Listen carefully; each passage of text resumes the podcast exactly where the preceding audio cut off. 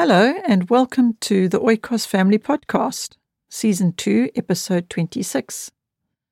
I'm Sonia Wood and thank you for joining me today. I have another short story to share with you. This one is narrated by our son, James, and it comes from Tiger and Tom and Other Short Stories for Boys.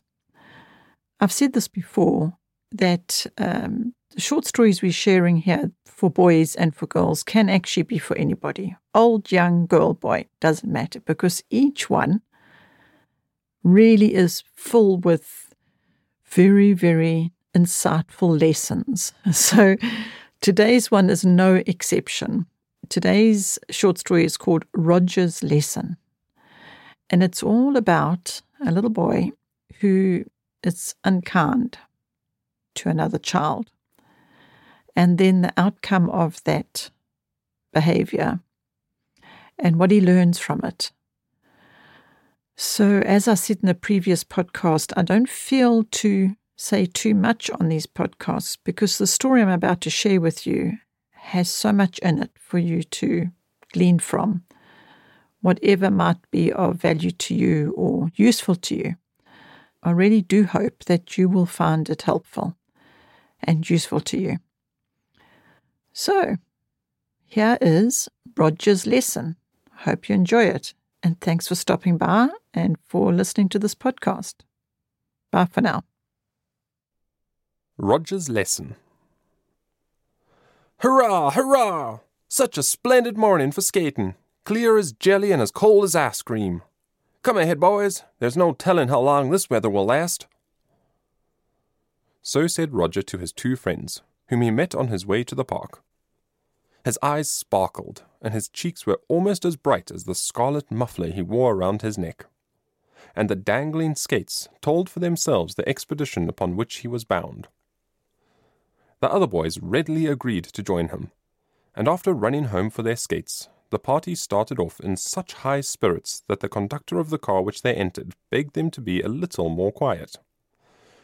"Not quite so noisy, please, young gentlemen," he said, as they paid their fare.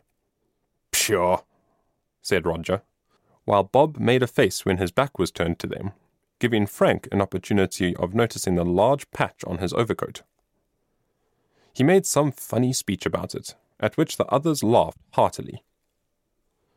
It usually does boys good to laugh, unless the laugh be at the expense of someone else. A good-natured laugh is good for the heart. After a while, the car stopped for another passenger.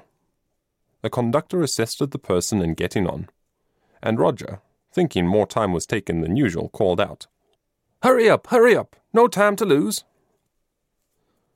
The newcomer was a boy about his own age, but sadly deformed. He was a hunchback and had a pale, delicate face, which spoke of sorrow and painful suffering.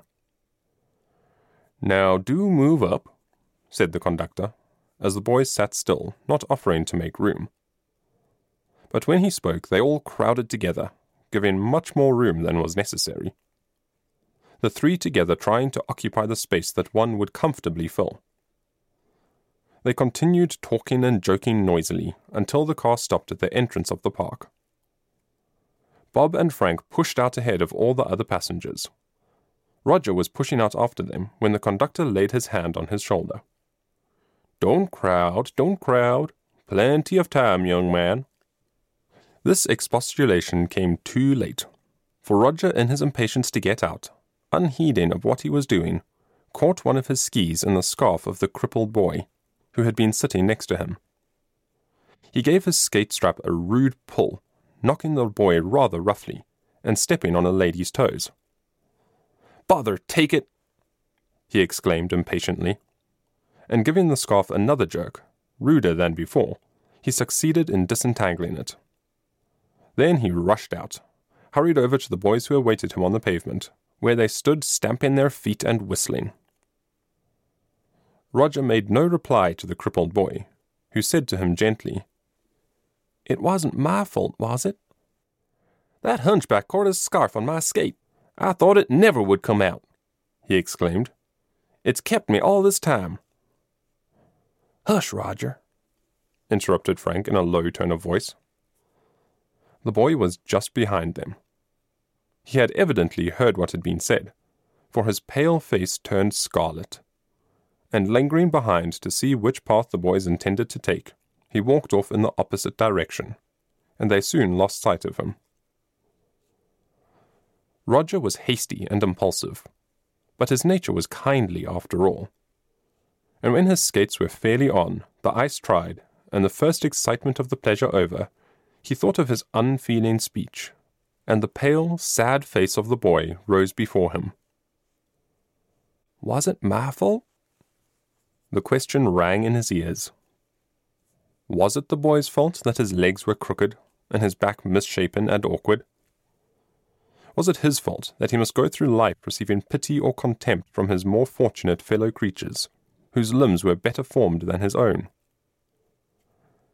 The more Roger thought, the ruder his treatment of the poor lad now seemed, and putting himself in the boy's place, he felt that such words would have cut him to the quick. "I say," said Bob, who had been cutting his initials on a smooth, glassy spot of ice. "I say, Roger, what makes you so glum? Why, I declare, there's the little hunchback sitting over there on the bank, looking at the skaters." Roger looked in that direction and saw him sitting alone, his only enjoyment consisting in seeing, without at all engaging in, the pleasure of others. "What can a poor fellow like that do with himself, I wonder?" added Bob. "I don't suppose he can skate or do anything else without making a show of himself." "That's so," said Roger thoughtfully, wondering how he could make up for his rudeness, or take back his own words. He concluded to let it all pass for this time. In future he would be more careful and less hasty in speaking. For Roger did not have sufficient manliness to go over to where the boy was sitting and say frankly, "I beg your pardon for my rudeness." The boys proposed a game of tag. Roger was a splendid skater. He engaged in the game with great zest. His spirits rose, and the crippled boy and the reproaches of his conscience passed entirely out of his mind as he skated on, knowing that he could keep his balance as well, and strike out, perhaps, better than any fellow on the pond. The swiftest and strongest, however, are not always the most successful, and as he swooped around, curving in very near the shore, a strap gave way, and before Roger could help himself, it tripped him, and he sprawled at full length on the ice.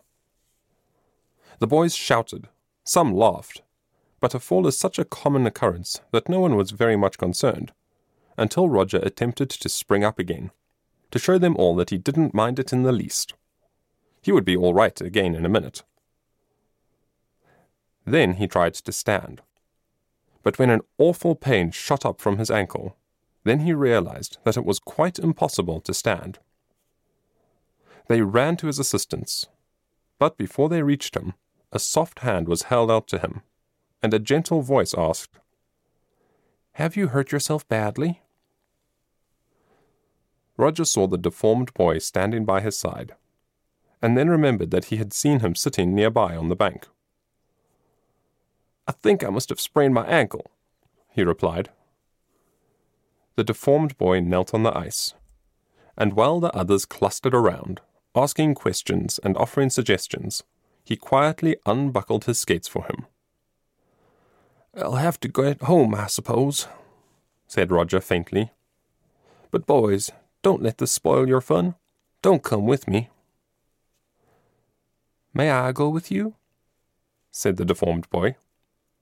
"I am not going to stay here any longer."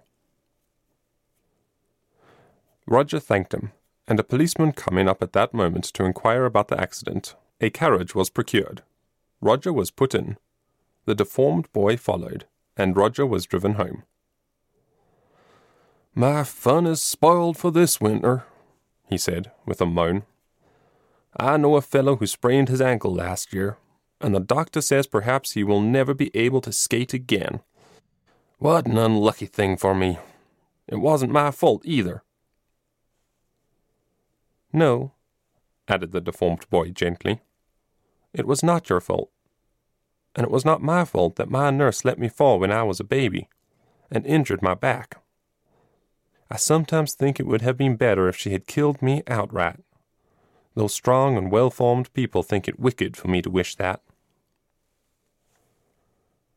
The color which had left Roger's pale cheeks from his pain rushed back for a moment, as he held out his hand and said, "I was a brute to you in the car this morning, but I didn't think what I was doing. Will you excuse me?" "I know you didn't. Please don't say anything more about it. It is hard to pity the suffering of others unless we have felt pain ourselves." Roger's sprain prevented him from skating again that season, and taught him also a lesson, which let us hope he will remember all his lifetime.